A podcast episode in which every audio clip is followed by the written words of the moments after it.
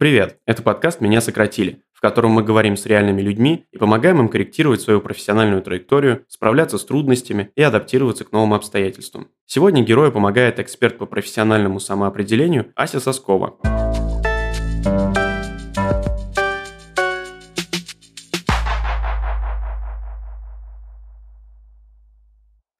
Герой этого выпуска – Дарина. Дарина полтора года работала помощником руководителя в Петербургском парке развлечений. Но из-за карантина парк закрылся и распустил половину сотрудников. Дарину сократили. Сначала она усиленно искала работу и ходила по собеседованиям. Потом наступила апатия и разочарование. Спустя время появилось вдохновение полностью заняться репетиторством. Сейчас это ее полноценная работа, которая приносит деньги и удовольствие. Дарина пришла в студию, чтобы поделиться своей историей и обнадежить других людей. Хотя ей самой до сих пор не очень легко. По-прежнему много сомнений и трудностей. А иногда кажется, что результата от работы совсем мало.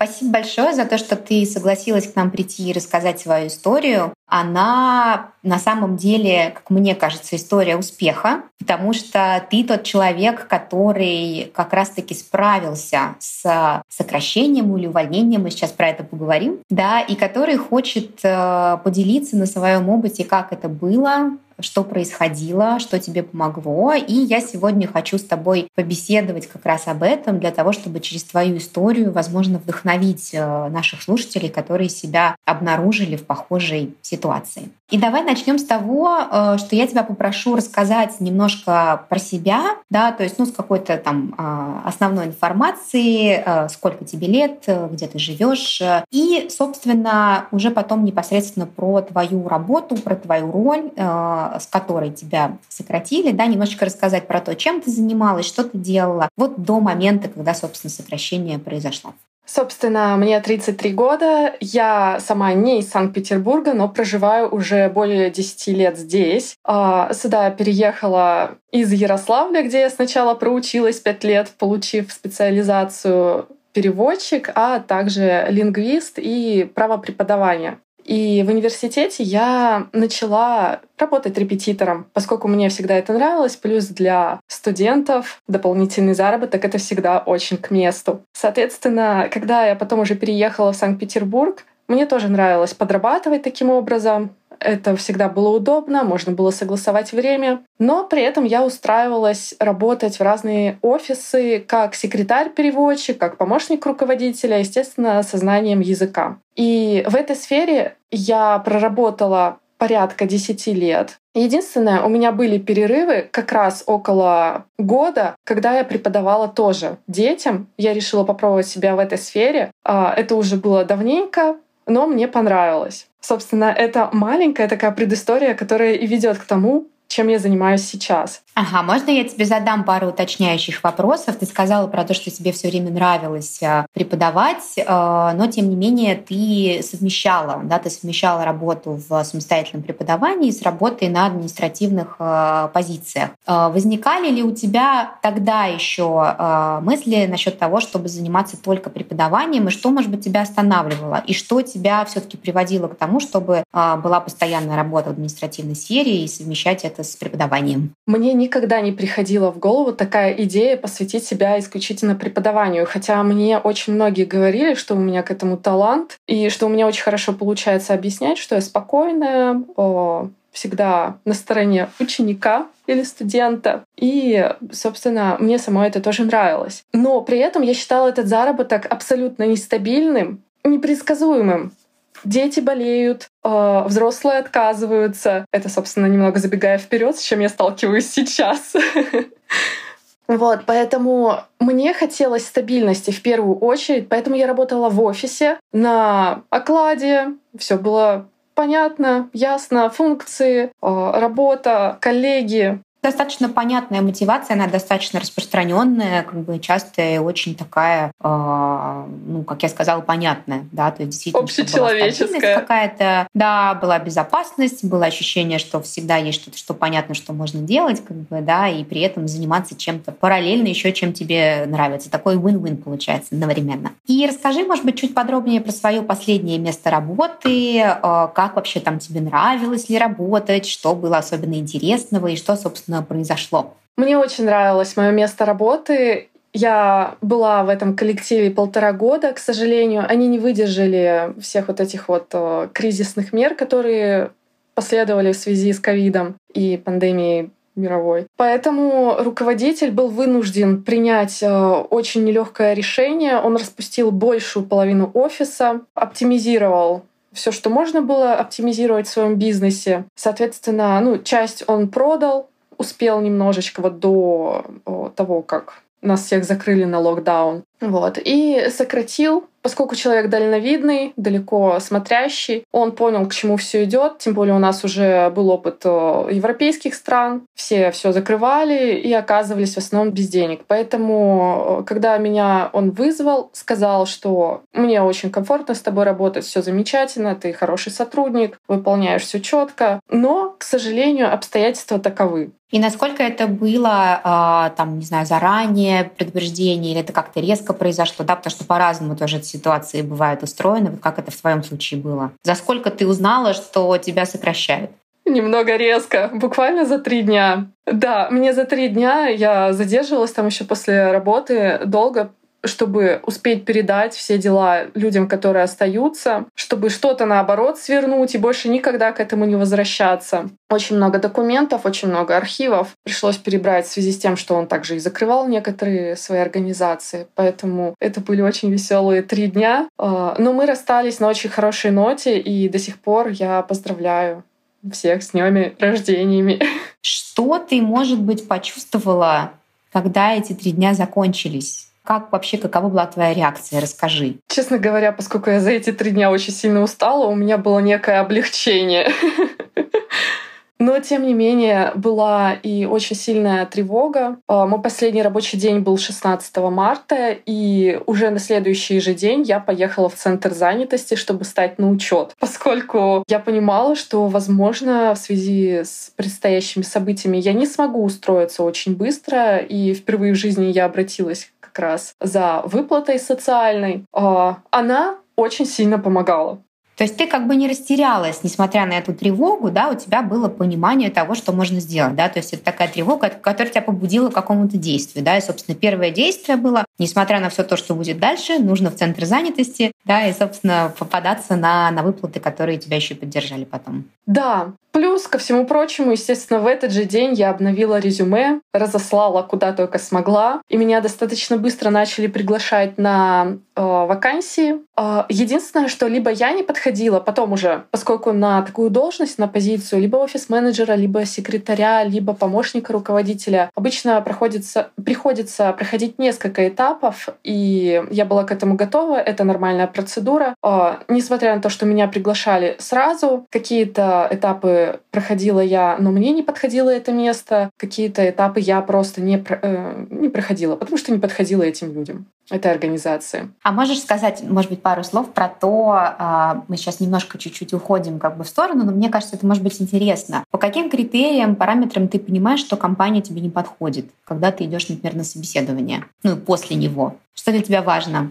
А, как бы это ни банально звучало, важна зарплата. Очень часто сейчас на самом деле не указывают э, заработную плату. Прям очень часто. И я тоже в результате убрала эту строчку с той суммой, которую я хотела бы видеть. И уже в дальнейшем, когда я встречалась с организаторами собеседования, я задавала свои вопросы, слушала требования, и тогда уже примерно могла понимать, на что рассчитывать и какие, собственно, будут сложности впереди. А, иногда меня сразу предупреждали, поскольку приходилось в основном мне работать с первыми лицами компаний, а, меня предупреждали сразу, какие могут возникнуть сложности. А, в тех позициях, которые меня устраивали, могу сказать сразу, что по моей модели руководителя все мне нравилось. Единственное, что я так понимаю, выбор намного больше у самих людей, которые ищут себе сотрудников, поэтому по каким-то критериям я не проходила. И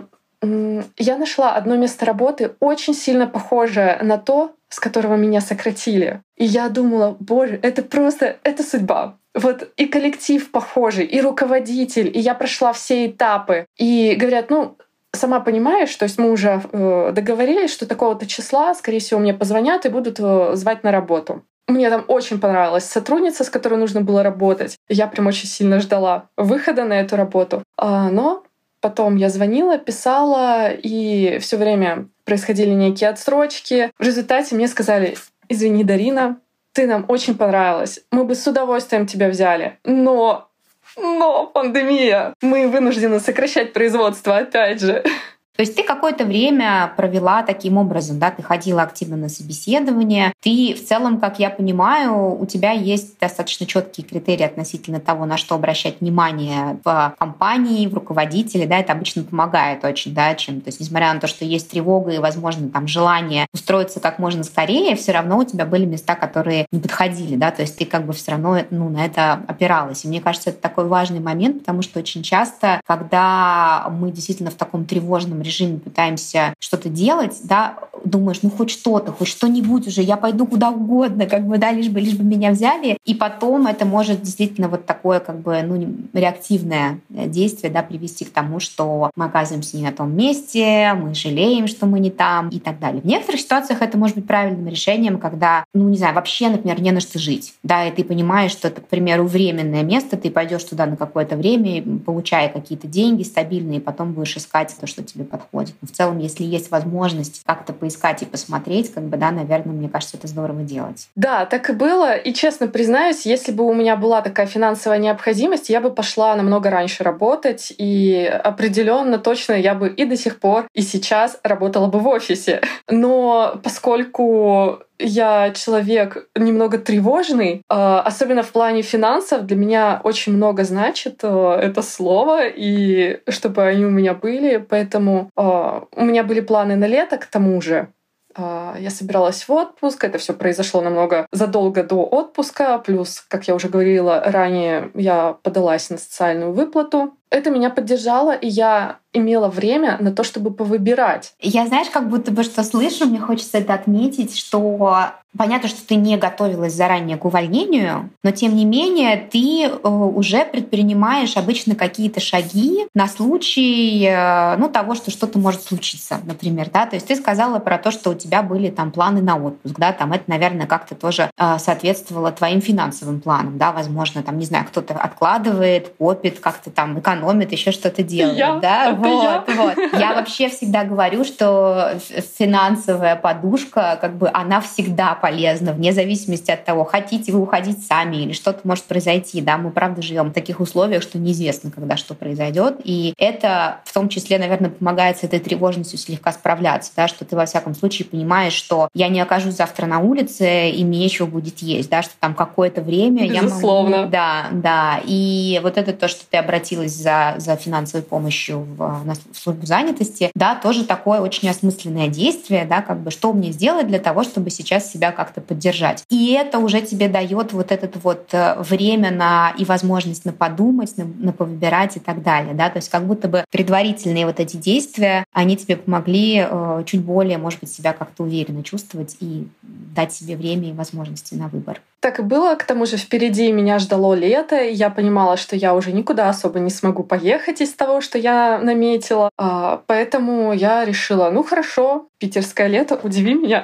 И, в принципе, оно было весьма неплохим. Таким образом, а, собственно, вот, мы врываемся в историю с летом, потому что там на самом деле есть история, которая и привела меня к моей нынешней деятельности.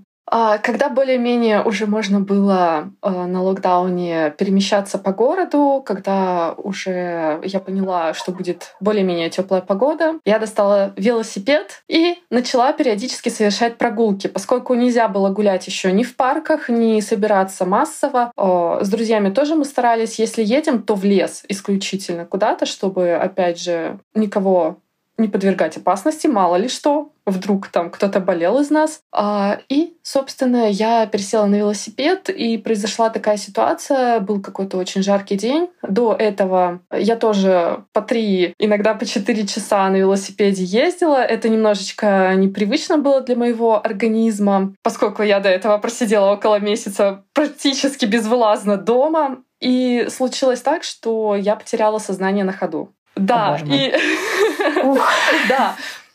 Дальше как в кино уже как будто бы начинается такой сюжет разворачивается. Окей. Я, э, пожалуй, не буду описывать все эти подробности, поскольку э, речь не об этом. Просто я получила травму головы и какое-то время еще восстанавливалась. То есть около двух недель постельного режима, и потом спустя месяц, э, ну, я нормально передвигалась, но за это время за эти две недели, по крайней мере, я успела очень о многом подумать по жизни. О том, что я живу как будто бы по течению. Да, я, конечно, борюсь, я ищу работу, э, я собиралась туда, я собиралась сюда, но я никогда не пыталась найти то, чем я действительно хочу заниматься. И до этого в течение э, начала пандемии мне многие друзья говорили, ну ты же знаешь языки, почему ты их не преподаешь? Смотри, сейчас все активизировались, столько онлайн-школ, столько просто ищут репетиторов, просто хотят э, не только сидеть дома, но и получать от этого какую-то выгоду.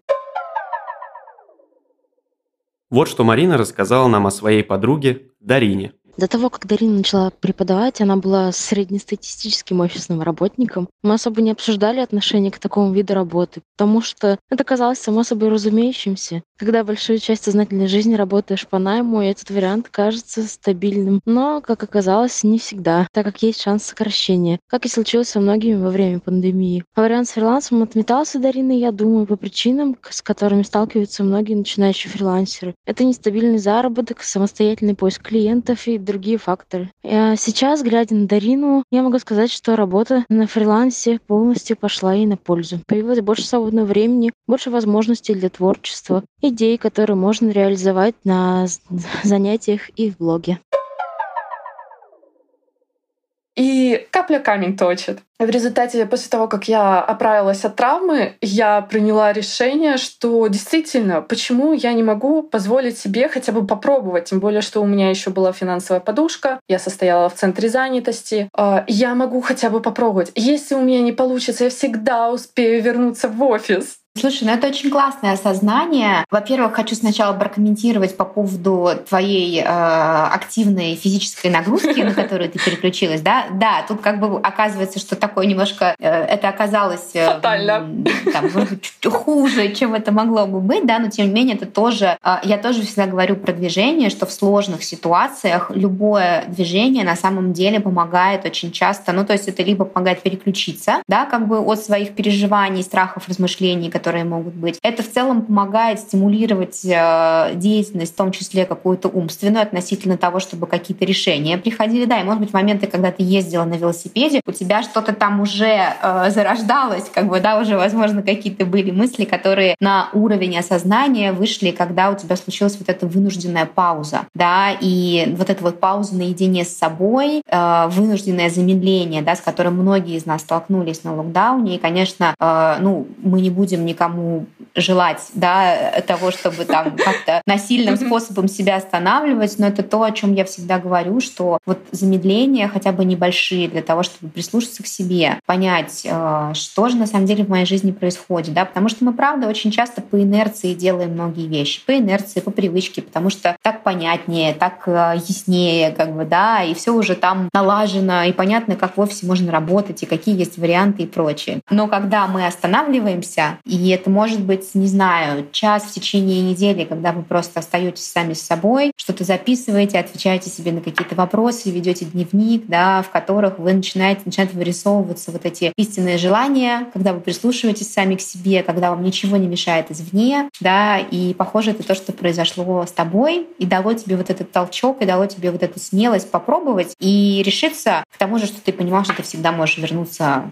а, к тому, чем занималась да, раньше. Да, Здорово. Ну давай рассказывай, что было дальше. А, собственно, я завела страничку в Инстаграме. Вот. И поскольку у меня была уже концепция, я давно занималась репетиторством так или иначе, и опять же, я пробовала себя в преподавании детям дошкольного возраста, я начала изучать принципы гуманной педагогики. И именно на этом я и начала строить э, свою страничку. Я не могу сказать, что она какая-то супер успешная и что меня можно так вот э, в лед найти. Но... Мы все с чего-то начинаем.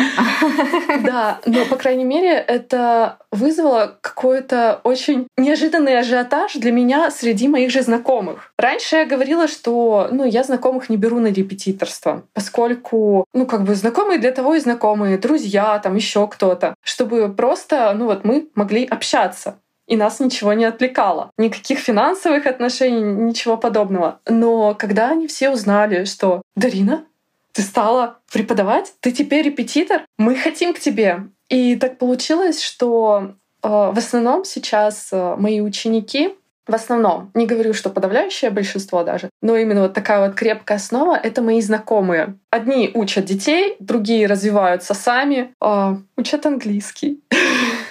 Слушай, ну это тоже как будто бы, знаешь, для меня звучит как такое поддерживающее сообщество, во-первых, да, то, что есть люди, которые уже тебя знают. И это тоже, о чем я всегда говорю, что, ну, сейчас многие говорят о личном бренде, uh-huh, да, uh-huh. и есть такой иногда немножко перекос того, что это какая-то искусственная штука, которую нужно там как-то активно придумывать, выстраивать и насаживать э, на себя. Как бы, да, я же все время рекомендую идти от обратного, от того, что, чтобы оставаться верным себе, аутентичным, искренним, искренним, а, идти за тем, что вам интересно, и делиться этим с другими людьми. И наш личный бренд, он проявляется во всем. Да, как бы не только, это не только страницы в соцсетях, это то, как мы ведем себя с людьми на работе, с нашими друзьями, с нашими знакомыми и так далее. Да, это то, что люди, то, что люди чувствуют. Может быть, ты скажешь пару слов про, а, про то, чем тебя заинтересовала гуманная педагогика и как ты это а, решила применять в своей, в своей работе преподавателя? Не знаю, насколько корректно прозвучат сейчас мои слова, но э, абсолютно точно мне не нравится то, что сейчас происходит в системе нашего образования. Э, почему, в принципе, родители вынуждены нанимать репетиторов, поскольку школьная программа просто не предназначена для того, чтобы учить детей английскому языку. Во-первых, там сидят в лучшем случае 15 человек, когда класс разбивают на две группы, и практически невозможно все успеть выучить. У учителя есть строгий лимит, э, каким образом проходит урок, э, что он должен подать. И на индивидуальную проработку языковых навыков, какая именно и нужна при изучении языка, у него нет. Просто нет времени, нет возможности, ничего нет. Плюс э, у учителей в школах по большей части дети это как конвейер. А, плюс у них очень много бумажной работы, очень большая бюрократия в этой системе. У них просто не остается по большей части времени и сил на детей. И как можно говорить о гуманности, когда человек э, только и думает, скорее бы домой, скорее бы закончился этот день. Дети все кричат, кому-то одно нужно, кому-то другое. Плюс все дети у нас в школах очень разные, и ко всем нужны разные подходы. А их вот так вот взяли, уравнили э, только по возрасту. И никто не спрашивает, что им хочется, чем они интересуются. Ну, потому что я своих учеников спрашиваю, а вот тебе это интересно или это? Очень многие дети интересуются Майнкрафтом. А, кто-то интересуется Лего. И даже на английском есть темы на этот счет. А, кто-то живой природой, кто-то э, артом, искусством. Вот. Поэтому э, я стараюсь ко всем подобрать свой ключик, и мне кажется, именно поэтому я считаю себя гуманным педагогом. Слушай, это очень здорово, и я очень понимаю хорошо, про что ты говоришь, да. Плюс э, я с уважением отношусь ко всем людям, вне зависимости от того, кто они, что они делают. И мне кажется, что в этом мире не хватает доброты. И иногда просто Просто... Я просто тебя слушаю, мне так это, так это радостно и приятно от этого.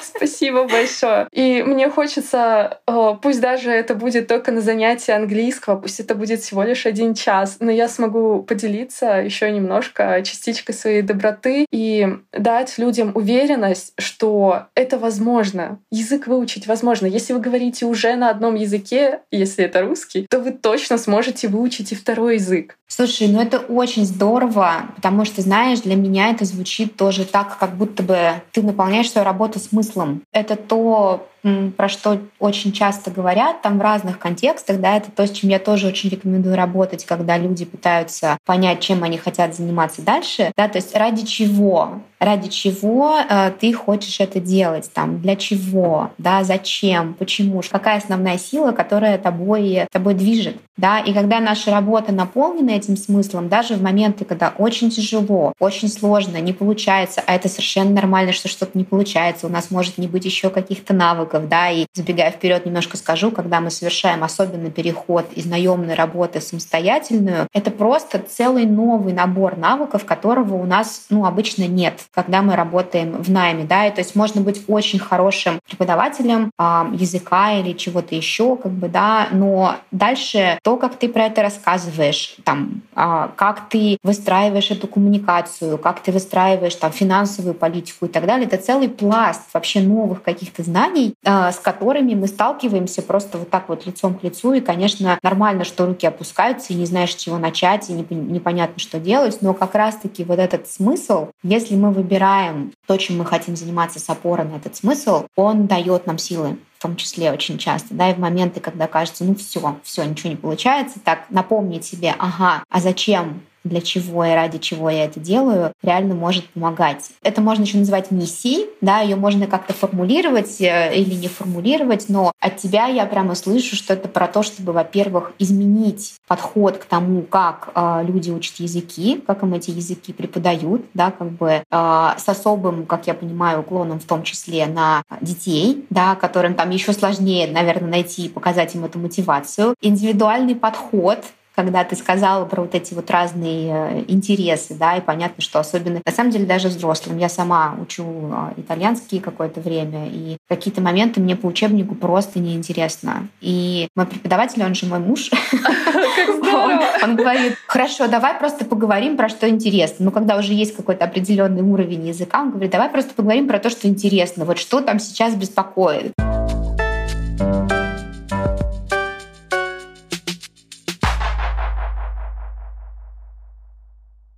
Ну и давай, может быть, немножко про, про какие-то вот первые шаги, да, э, и, может быть, какие-то сложности, которые э, возникали перед тем, как я тебя попрошу, может быть, дать какой-то топ советов людям, которые себя обнаружили в похожей ситуации, да, что, может быть, тебе давалось легче всего вот в этом переходе и вот в этом вот начале, да, а с чем у тебя возникали сложности, расскажи. Что давалось легче всего? Наверное, в принципе, коммуникация. То есть, когда мне задавали вопросы, я с легкостью всегда на них отвечала. А, опять же, легкость была в финансовом плане и во времени, поскольку я была уверена, что я на какой-то период защищена и проблем не возникнет. Все остальное просто темный лес.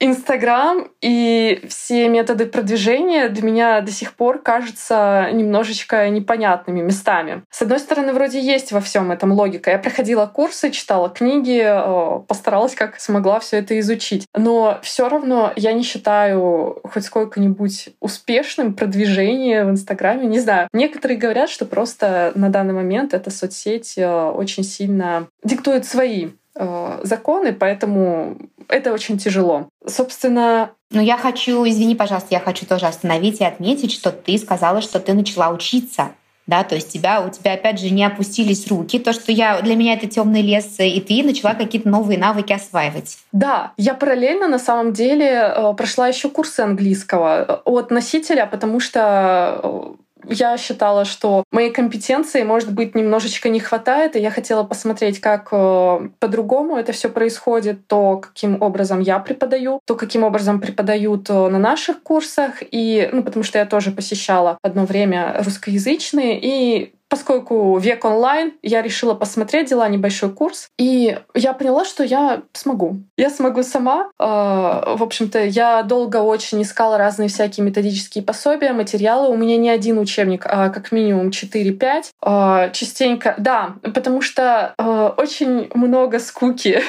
в учебниках, поэтому их нужно разнообразить. Много именно шуток, много каких-то образных картинок, чтобы и у взрослых взрослых и у детей э, были некие ассоциации привязанности. Поэтому... То есть у тебя здесь еще такой творческий подход. Да.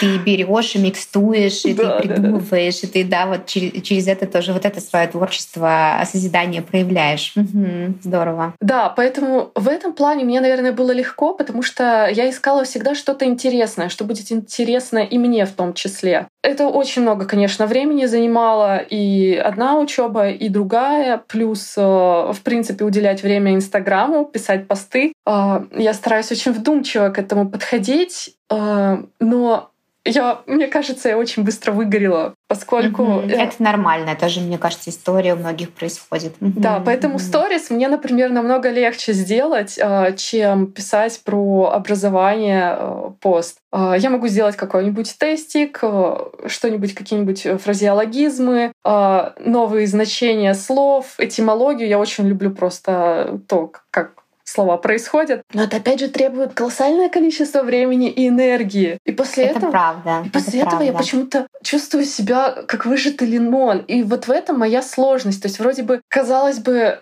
все есть, и знания, и ключевые инструменты. Бери и продвигайся. Но иногда просто хочется отложить телефон и не смотреть на него. Но я тебе хочу здесь тебя в этом поддержать, потому что, а, ну, во-первых, у меня своя история какая-то тоже с этим, да, я тоже там занимаюсь продвижением в, в соцсетях, и я проходила очень разные этапы, как это там, а, отрицание, принятие и так далее, и так далее, когда я от всех отписывалась, я не хотела ничего выкладывать, я считала, что это вообще никому не нужно, и если я не продаю, зачем вообще мне об этом писать? Ну, то есть, как бы, мне кажется, это естественная такая штука, как бы, да, и то, что, я думаю, ты делаешь, как мне кажется, очень правильным, то, что ты опираешься на то, что тебе нравится, и на то, что у тебя хорошо получается, и то, что тебе интересно. И это вообще э, такой важный ключ, э, в принципе, к выбору того, что мы делаем, да, то есть если, ну, прям совсем никак не нравится, да, может не нравится, потому что не умеешь, потому что нет навыков, да, потом навыков набираешься и вроде понимаешь, о, уже как бы там нормально, уже что-то получается, да, э, и начинает, например, это нравиться, да, э, и важно вот идти за этим интересом и нравится, да, и на самом деле очень, очень многие э, фрилансеры, очень многие самостоятельные, самозанятые сталкиваются, особенно на первых этапах, когда нет возможности делегировать, э, ты все в одном, ты и маркетолог, и SMM-менеджер, и контент-менеджер, и преподаватель, и э, дизайнер образовательных продуктов, и все-все-все, как бы все в одном месте, да, то есть это на самом деле такая очень стандартная история, когда много-много очень ролей, и есть вот это ощущение выгорания и так далее. Вот, поэтому фокус на том, что нравится, что получается, и что легко делать, мне кажется, он очень правильный. А, и, наверное, еще тебя все-таки спрошу, что тебе помогает, опять же, в моменты, когда опускаются руки, руки, что тебе помогает вернуться к тому, чтобы продолжать это делать? Или, может быть, начинать делать как-то по-другому или выбирать что-то что иное? Это на самом деле немножечко сложный для меня вопрос, поскольку я просто чувствую, что пришло время, я давно ничего не писала, я давно ничего не делала, и мне надо что-то срочно сделать. То есть Возможно, это идет от какой-то тревожности, что люди забросят просто мою страничку, у меня и так немного подписчиков, нужно развивать, даже если это будет просто в стол. Поэтому периодически, как только у меня э, появляется настроение, к сожалению, систематически у меня не получается это делать. Э, я живу по расписанию, подстраиваюсь под учеников, поэтому и к урокам мне, соответственно, тоже нужно готовиться, поскольку это творческий процесс. И иногда у меня возникает такое вот посещение музы. И тогда я пишу. И тогда я создаю контент, ищу какие-то интересные материалы. Кстати, несколько раз было такое, что на уроке мы просто э, разбирали что-то. Я такая, М, а это же интересно, нужно копнуть поглубже и рассказать об этом своим читателям. Ну, то есть как будто бы, если бы мы, например, с тобой сейчас общались, или ты хотел бы продолжать какую-то самостоятельную или, там, скажем, а, работу с помощью кого-то, а, как преодолевать вот эти трудности, да, это было бы про то, чтобы, может быть, продолжая делать это дисциплинированно, э, не слишком а, тревожиться, да, то есть, может быть, как-то э, пересмотреть, поменять свой фокус и смотреть на дисциплину как на опору, а не на как что-то, что на тебя давит, да, и что тогда для этого можно сделать. И, может быть, какие-то более, э, какая-то более системная работа с контентом, да, с точки зрения того, что как ты фактически, практически можешь это сделать, да, может быть, ты одну неделю набираешь все идеи для контента, в один день у тебя есть вдохновение, ты садишься и пишешь, не знаю, три поста, я сейчас как бы придумываю, но просто знаю, что многие тоже так делают. И потом ты, например, либо э, ну, постишь тогда, когда ты считаешь нужным, или ты используешь какое-то приложение, в котором можно делать, например, там отложенные посты, да, ты, ты его тоже изучила, все запрограммировано, запрограммировала, и дальше ты как бы занимаешься уже тем, чтобы это делать, да, то есть это уже история про то, как справляться, ну, как развивать, собственно, навыки эти, да, потому что это навыки работы с продвижением того, что ты делаешь, да, и там отдельно контент, отдельно взаимодействие с аудиторией, отдельно там какое-то продвижение, может быть, таргетинг и так далее, да, вот, но поскольку мы сегодня скорее про то, что тебя к этому привело, я, с одной стороны, хочу сказать, что я тебя очень понимаю, я уверена, что огромное количество людей, которые начинают самостоятельно работать, меняют вот таким образом кардинально то, что они делают, и пытаются понять, как работают соцсети, которые еще меняются при этом, меняются алгоритмы. Э, ты только что-то выучил, завтра все уже по-другому работает, да, то есть меняются какие-то тренды и так далее. Это совершенно нормально, да, что вот возникают эти сложности, но я, мне почему-то кажется, что ты с твоей такой целеустремленностью, дисциплиной и при этом наполненной смыслом работы э, с этим тоже справишься, да, потому что Спасибо. как бы, ну, либо в какой-то момент поймешь, что тебе нужен кто-то в помощь, например, да, это там тоже то, что часто происходит, и будет возможность это сделать. Какие ты могла бы дать советы, что сделать для того, чтобы не опускать руки и продолжать двигаться дальше и двигаться в том направлении, в котором хочется и которое может быть новое? У меня есть э, короткий ответ и длинный. Я могу начать с короткого, поскольку мне очень нравится одна фраза, и она просто идеально подходит, мне кажется, э, к этому случаю. Делай или не делай.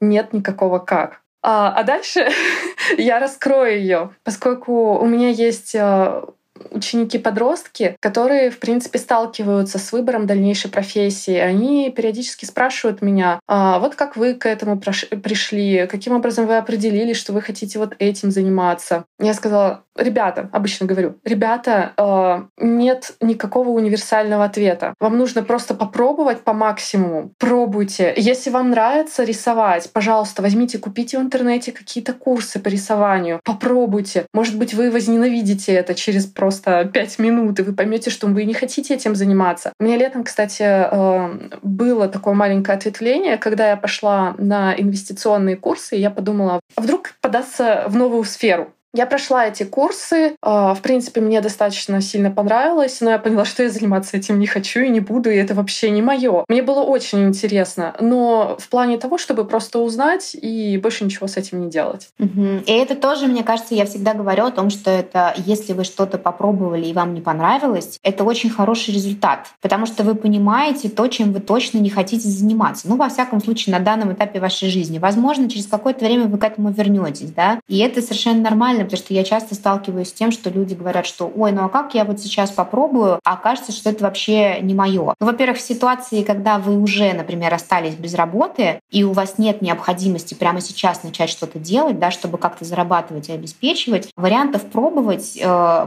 много разных, и вы на самом деле ничего особо уже не теряете. Вам не надо уходить с работы для того, чтобы пойти на два года учиться, например, куда-то, да, или начать со стартовой позиции где-то где работать, да, то есть вы как бы уже ничего не теряете. Если вы продолжаете начинайте работать. Сейчас масса вариантов, когда можно что-то попробовать, можно с кем-то поговорить, посмотреть, что человек делает. Можно напроситься в кому-то в подмастерье, условно, да, как бы можно я с тобой рядом посижу, смотрю, как и что ты делаешь, чтобы понять эту работу изнутри, да, и позадавать себе какие-то вопросы. На тех же курсах очень часто есть практические занятия. Вы через делание начинаете лучше понимать, как бы, да, и мы на самом деле только таким образом раскрываем свои способности и таланты, когда мы что-то делаем. Иначе они просто в нас лежат пластом, а, да, и мы очень сильно ориентируемся на какие-то надо, которые есть извне, которые там могут поддерживать, а могут нет. Но при этом вот это вот попробовать и понять, и почувствовать, это вообще как бы там мое, не мое, нравится оно мне или нет, это очень хорошая штука. И второй, может быть, не всем подходит совет, а, но это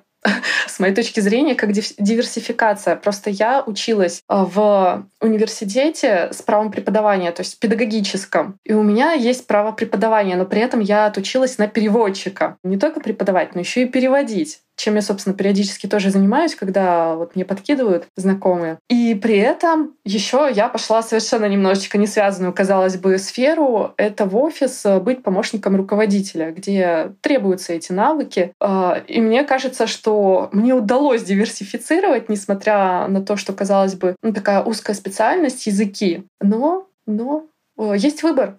Да, то есть это создавать для себя вот эти выборы, да, благодаря тому, что ты пробуешь разные вещи, развиваешься в некоторых направлениях, которые могут дополнять друг друга. Да, и на самом деле сейчас вообще тренд на то, что узкоспециализированные э, специалисты, они более уязвимы да, потому что если что-то происходит с твоей сферой, если что-то происходит с твоей э, специальностью, то, э, ну, если ты ничего больше не умеешь, то достаточно сложно начать что-то делать, да, то есть это вот тоже история про диверсификацию навыков, э, компетенций, развитие, дополнение постоянное и так далее. Что-то еще, что-то есть у тебя еще в завершении, может быть, какой-то совет или рекомендация кому-то, кто сейчас остался без работы и чувствует себя потерянным в отчаянии, что бы ты могла им сказать? Я не хочу вроде как сыпать цитатами, но просто это действительно моя жизненная кредо. И в плохие моменты меня это успокаивает. А, есть тоже у царя Соломона было кольцо, а, на котором было написано «все пройдет». Но при этом там есть продолжение, я, к сожалению, его не помню дословно, но у меня немножко похоже это кредо, поэтому я воспроизведу его. Все временно, но все повторяется. То есть в любом случае, несмотря на то, что происходят какие-то непонятные события в мире, э, в семье, просто на работе, это все временно. Оно все обязательно сменяется. Обязательно. И все будет по-другому буквально через год.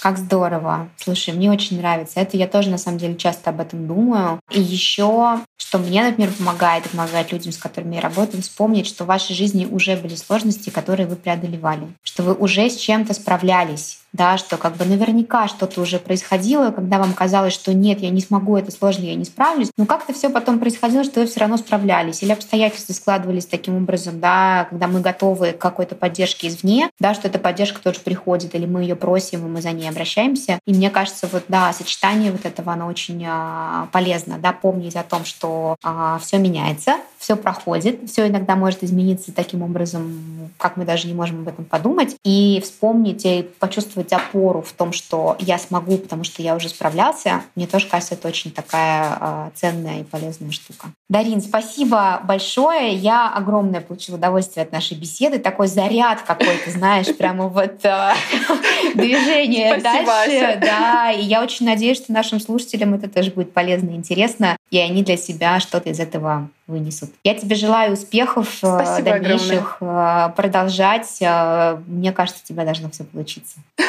Благодарю. Всем успехов! Спасибо, Спасибо да.